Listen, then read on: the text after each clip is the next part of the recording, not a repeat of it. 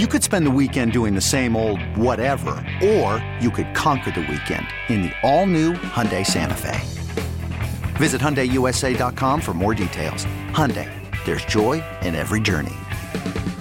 This episode is brought to you by Progressive Insurance. Whether you love true crime or comedy, celebrity interviews or news, you call the shots on what's in your podcast queue. And guess what? Now you can call them on your auto insurance too with the Name Your Price tool from Progressive. It works just the way it sounds. You tell Progressive how much you want to pay for car insurance, and they'll show you coverage options that fit your budget. Get your quote today at progressive.com to join the over 28 million drivers who trust Progressive. Progressive Casualty Insurance Company and Affiliates.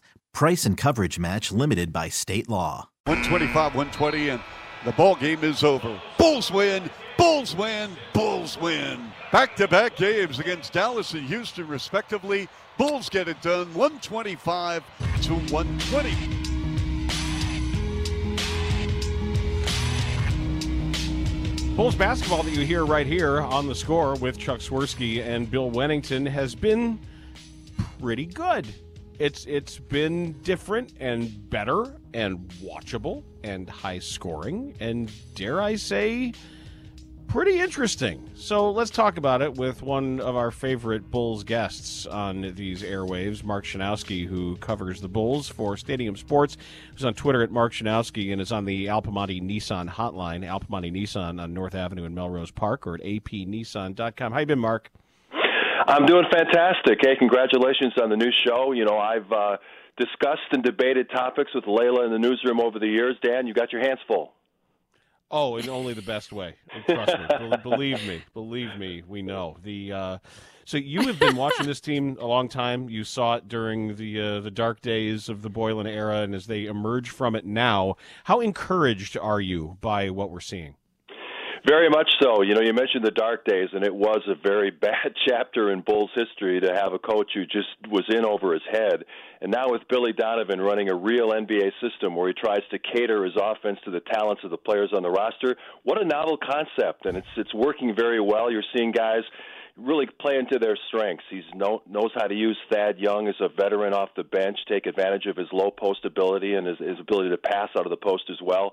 He's trying to get Wendell Carter Jr. more involved, and and we've seen the best of Zach LaVine right now. So the arrow is definitely pointing up. They're certainly not a juggernaut right now, but they're trending in the right direction. It's good to talk to you, Mark. I yes, Layla, congratulations. So happy for you. Thanks. Thanks. Yeah, I'm, I'm. I do miss talking to you in the, you in the newsroom. You might not, but I still do. uh, I have really enjoyed your observations, especially some of the nuggets that you just dropped on Twitter, because you succinctly put into words what we're seeing as far as the improvement out of the Bulls is concerned. I, I love how they're using Thad Young now. And then also just Zach LaVine is on such a tear. How do you describe how efficient he is right now? Well, I think that he kind of had a come to Jesus meeting with Billy Donovan, and Billy just told him that, you know, listen, you've been talking a lot about wanting to change your game and wanting to be a winning ball player. Well, let's see it on the court. Uh, Zach has been a guy that always could score points easily. Right now, he ranks fifth in the NBA in scoring, but his efficiency is so much better right now. He's shooting almost 50% from the field, about 39% from the three point line, and he's making a bigger commitment on the defensive end. I mean, the thing that he always seemed to get caught on was like the the grade school habit of watching the ball and getting back cut for an easy basket. And I think now Billy's getting him to buy into the team concept that, you know, Zach has said for the last couple of years the only way I'm going to get all star recognition or all the individual honors that I want is for my team to win. Well, that sounded kind of hollow when your team, you're on a team with 22 victories. He's got to prove it that he can be a player that contributes to winning. And to this point, you know, he's trying to change his game so that the Bulls can be more successful. And they've given away a couple of games this season. Otherwise, you know, they'd be over 500, and I think they'd be getting more recognition around the league he has a, an, an, issue now with trying to dole out minutes with what is now becoming a complete roster because Thomas Satoransky and Chandler Hutchison are back after their respective bouts of COVID, and they return to the roster. They bring all those syllables in their names back to the roster right now. But it, it seemed like he had a nice little rotation going with Garrett Temple playing a big role and Gafford off the bench doing some things how how would you sort of experiment here? How would you find some correct combinations here, and whose minutes are going to suffer with the return of these two?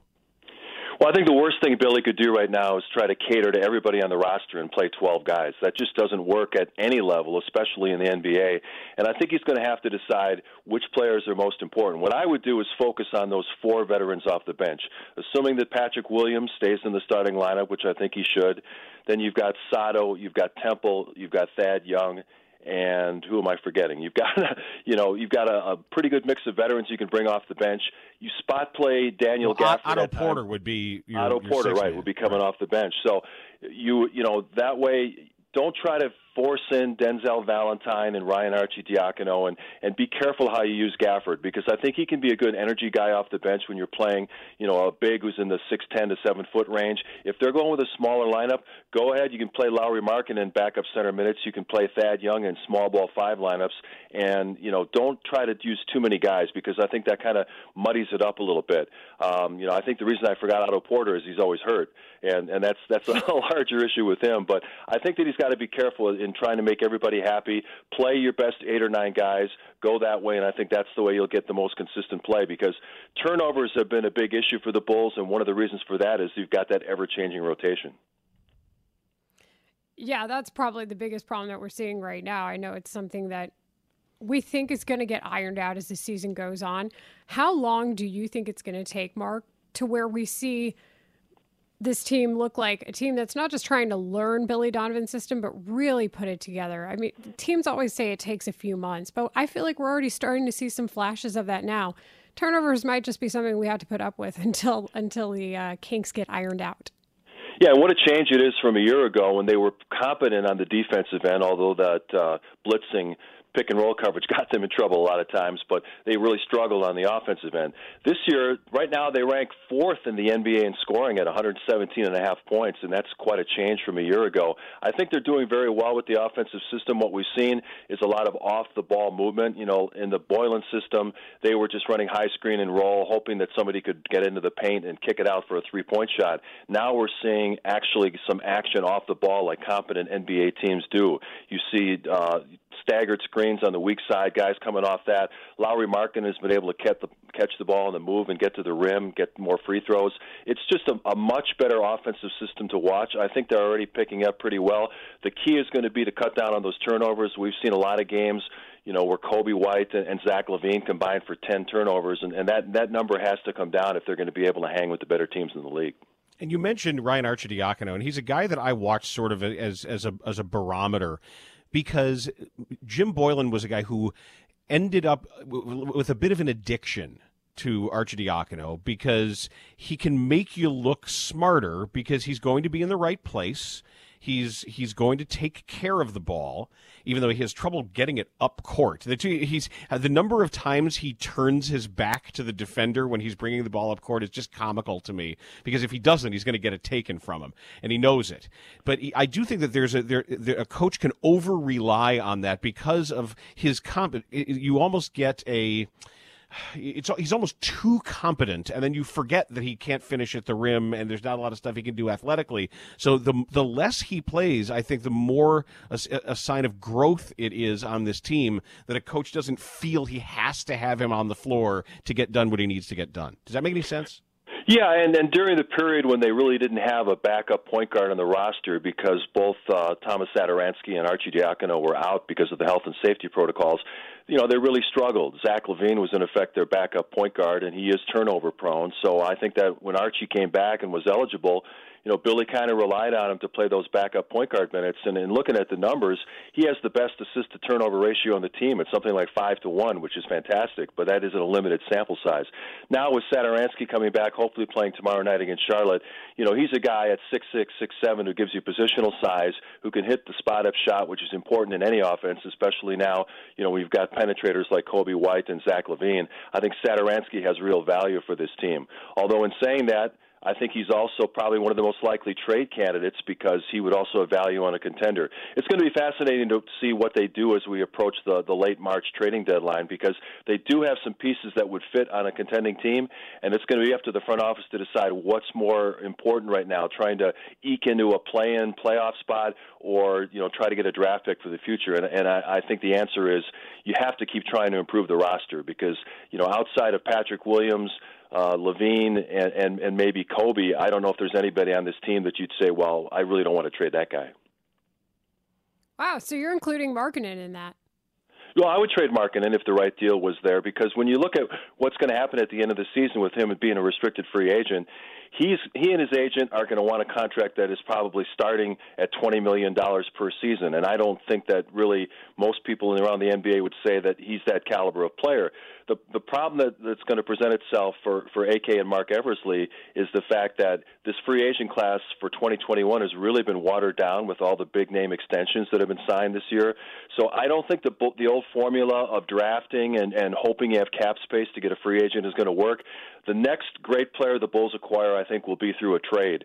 So if you can get Markkanen on a reasonable contract, we found over the last couple of years any contract in the NBA can be moved. If you can trade Chris Paul and Russell Westbrook and their $40 million plus contracts, you can trade anybody. So I think it's important to have contracts on your books that you can use in a package deal to acquire that star because as we see, you know, stars are, are asking for trades and getting them almost automatically. You know, Giannis uh, agreed to that five-year deal in Milwaukee, but who's to say in two years he doesn't ask for a trade as well?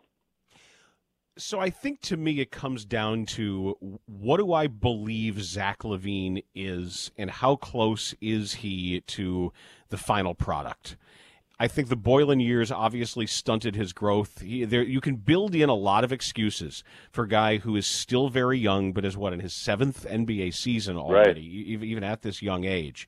And his athleticism is remarkable. He has had that first serious injury already, so that you know, we can we can check that box, and he's he has rebounded from that. I guess that feet to the fire, Mark. I would say that I'm not a believer. That, that I, I love watching Zach LaVine play, and he can he is a, a really entertaining athlete. But I don't think he's going to be the best player, or maybe even the second best player on a championship team. And now it's figuring out what the Bulls think as opposed to what the rest of the league thinks. How do you assess his current and future value? Well, I think it's great that a fresh set of eyes is taking a look at Zach LaVine with a clean slate. You know, we've talked about Karnisovas coming in and and you know being given the marching orders to affect change, and that means looking at every player on the roster with a critical eye and deciding can this player be part of a future championship team. And over the course of this season, they'll get a thorough evaluation of whether or not he fits you know the vision they have for a winning basketball team, and and they'll just make that decision based on what they see, not on numbers not on the stats that he puts up. I'm a big Zach LaVine fan, Dan. I, I think that he can be that second best player on a championship team. He is an elite scorer. He, he can he can get that shot off easily. Um, you know, sometimes his biggest issues are with seeing the court well, late game situations, and and I thought it was a great sign of growth the other night against Houston, where he made the extra pass to Lauri Markkanen to hit that clinching three. We saw in the recent road trip in Los Angeles where he tried to play hero ball down the stretch, missed shots, and the Bulls weren't able to get what would have been big victories over either the Lakers or Clippers. Uh, Zach has shown a lot of growth this year. I think he's improved every season he's been with the Bulls. These should be his best years right now, and if he can buy into the system that Billy Donovan is preaching, I think he can be a very valuable asset. Uh, I wouldn't, you know, give him away if you can find the right trade. I don't think anybody on this team should be untouchable, but I think that Zach LaVine can be part of the next really good Bulls team. It's interesting you bring up the LA trip because I was saying to myself, okay, this is what you want. If I have the game on the line, I want the ball in Zach LaVine's hands. And you're saying not necessarily the case. Lauri Markkanen should be able to be trusted in these situations as well.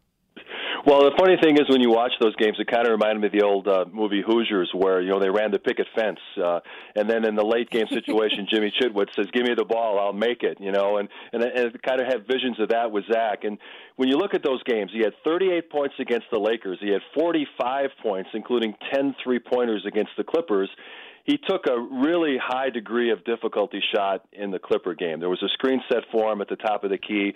Both players went to Zach, and he shot it anyway, and it was an air ball. The shot he got against the Lakers was a step back two, which would have tied the game. I thought that was an okay shot. But you know, Zach has been one of the most polarizing figures in, in recent Bulls history. Some fans absolutely love him, and, and some fans think they got to get him out of town if they're going to if they're going to become a winning basketball team. As I mentioned earlier, I think I think Zach can be a part of this. I think that he has to improve his recognition of what's going on in those late game situations. And it was a great sign in the game against Houston where he made the extra pass and marked it and hit the big shot. He had 10 assists in the game against Dallas on Sunday. Only took eight shots from the field. I think he's slowly starting to see that if he really wants to uh, live up to what he's talked about you know, in terms of uh, uh, walking the walk and talking the talk, he, he he has to make sure that he does a better job in late game situations. And you know, grudgingly, I think he always believes that that he can get a one-on-one move and score over anybody. But he, I think he's beginning to understand that what Donovan's preaching is there's four other guys on the court. Make sure you use those guys too. Well, I think it's also trusting the continuity action of a given set, where in a in a Boylen uh, quote unquote offense, like you say, it's dribble, dribble, dribble. Somebody comes up to screen, and then the pick and roll is either for the shooter or it's it's for the screener, and everybody else is kind of standing there if LaVine starts with the ball, it used to be if he gives it up, he's unlikely to get it back. And that's not the case now because what they're doing now rewards your movement after you pass the ball. And if you if you're if you're you don't have to hurry. You know, 24 seconds is a lot of time. And I think if he just realizes that in a properly functioning offense, you can pass it away, go where you're supposed to go, and if things are working correctly, that thing might just find you for a two-handed alley oop, and you get your and one. That that it's it, it's knowing that it's everything's designed to reward you for doing the right things to keep getting open.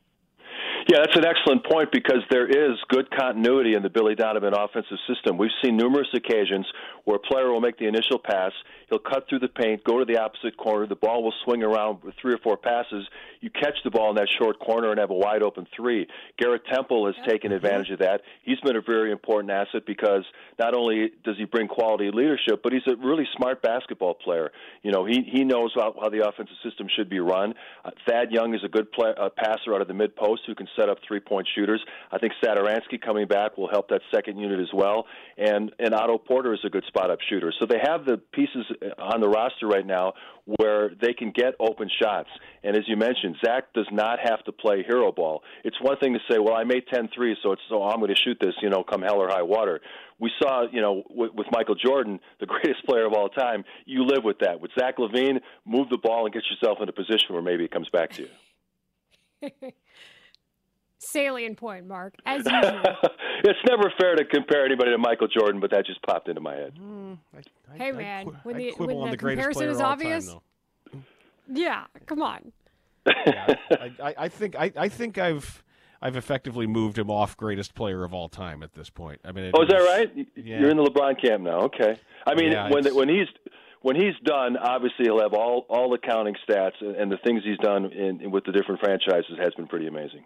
Yeah, it's, it's it's it's the the everything. I mean, the all of it, and at his what he's doing at his age is if you remember how Jordan looked at that sure. age too. And I know that one guy wasn't always you know playing thirty six holes of golf and drinking half a bottle of scotch and smoking six cigars every night, and that uh, it tends it tends to wear on you. But you know, you only live once, and you, if you want to live your life, live your life. You know, play blackjack. You know, the thing that struck me too later in LeBron's career is his teammates love him, and you know, you you see that that way. You know, the other night where he hit the three point shot and turned and faced the bench, and everybody went crazy when it, when the three went through.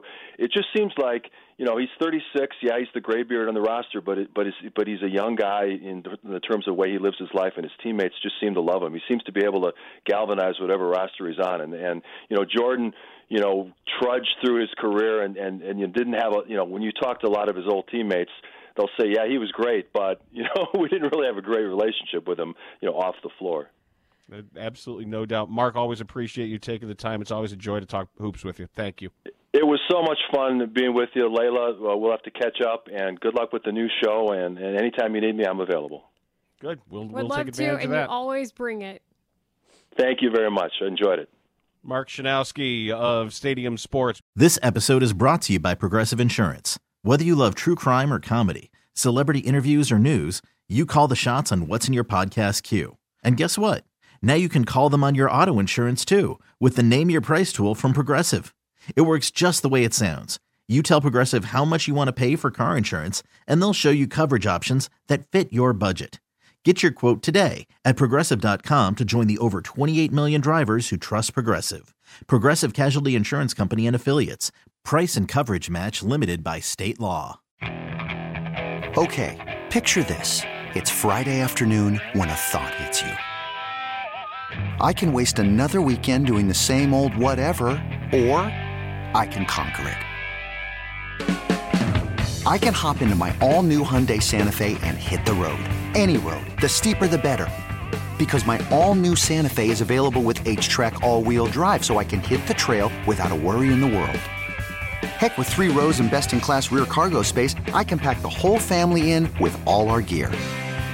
We've got available dual wireless charging for our phones, so we'll never lose touch with civilization, and we won't lose touch with the primordial power of Mother Earth. So, which is it? Waste the weekend or do something a little more epic? And conquer it in the all new Hyundai Santa Fe. Visit HyundaiUSA.com or call 562 for more details. Hyundai, there's joy in every journey.